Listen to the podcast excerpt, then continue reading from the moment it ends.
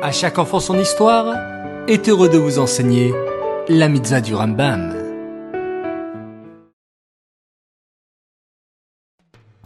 Boker les enfants, bonjour, j'espère que vous allez bien. Baruch Hashem. Aujourd'hui nous sommes le 25 Jvat et nous avons une mitzvah du Rambam qui est la mitzvah positive numéro 99.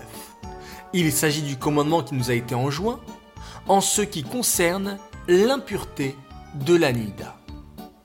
Lors de la naissance d'un enfant, il faut lui apporter toute la sainteté qu'il mérite. C'est pourquoi il est coutume de placer, à côté du berceau de l'enfant, un shiramalot. Et on a même la coutume de le mettre à toutes les portes de la maison afin que le nourrisson soit protégé par les paroles de Tehelim que David Améler, que le roi David, a énoncées pour la protection d'Hachem sur les enfants d'Israël. Cette mitzvah est dédiée les Nishmat, Gabriela Batmoshe, Aléa Shalom.